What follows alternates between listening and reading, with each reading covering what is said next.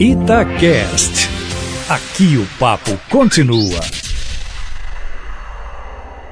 Não há dúvida de que o racismo está presente na sociedade brasileira. O mito da mistura racial que forjou o país supõe que haja uma aceitação tácita do negro nas diversas esferas sociais. E não é o que acontece no nosso dia a dia.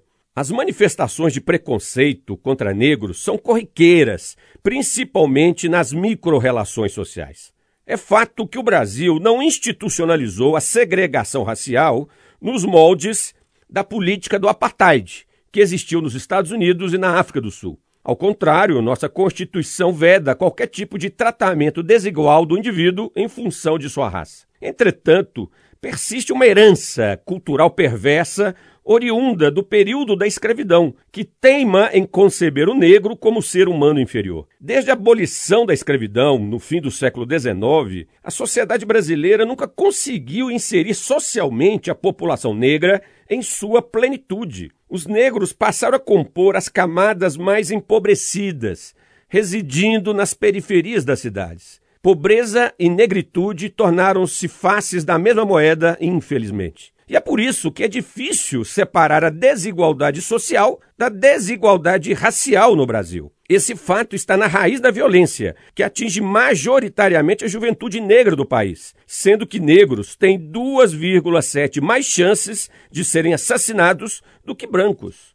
O preconceito racial está se tornando mais visível publicamente em anos recentes. Por um lado, isso está acontecendo porque os negros não aceitam mais, passivamente, a posição subalterna historicamente relegada a eles. E denunciam com mais frequência os casos de injúria e de discriminação.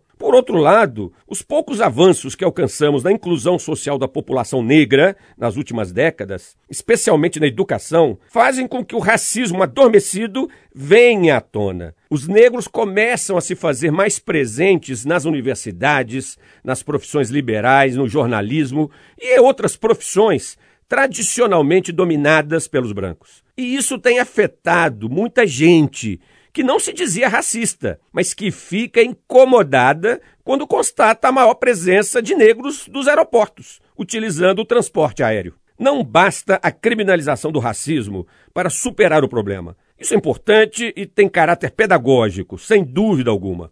Mas é preciso manter a política de ações afirmativas que induzem o tratamento diferenciado de negros, como é o caso da política de cotas nas universidades públicas.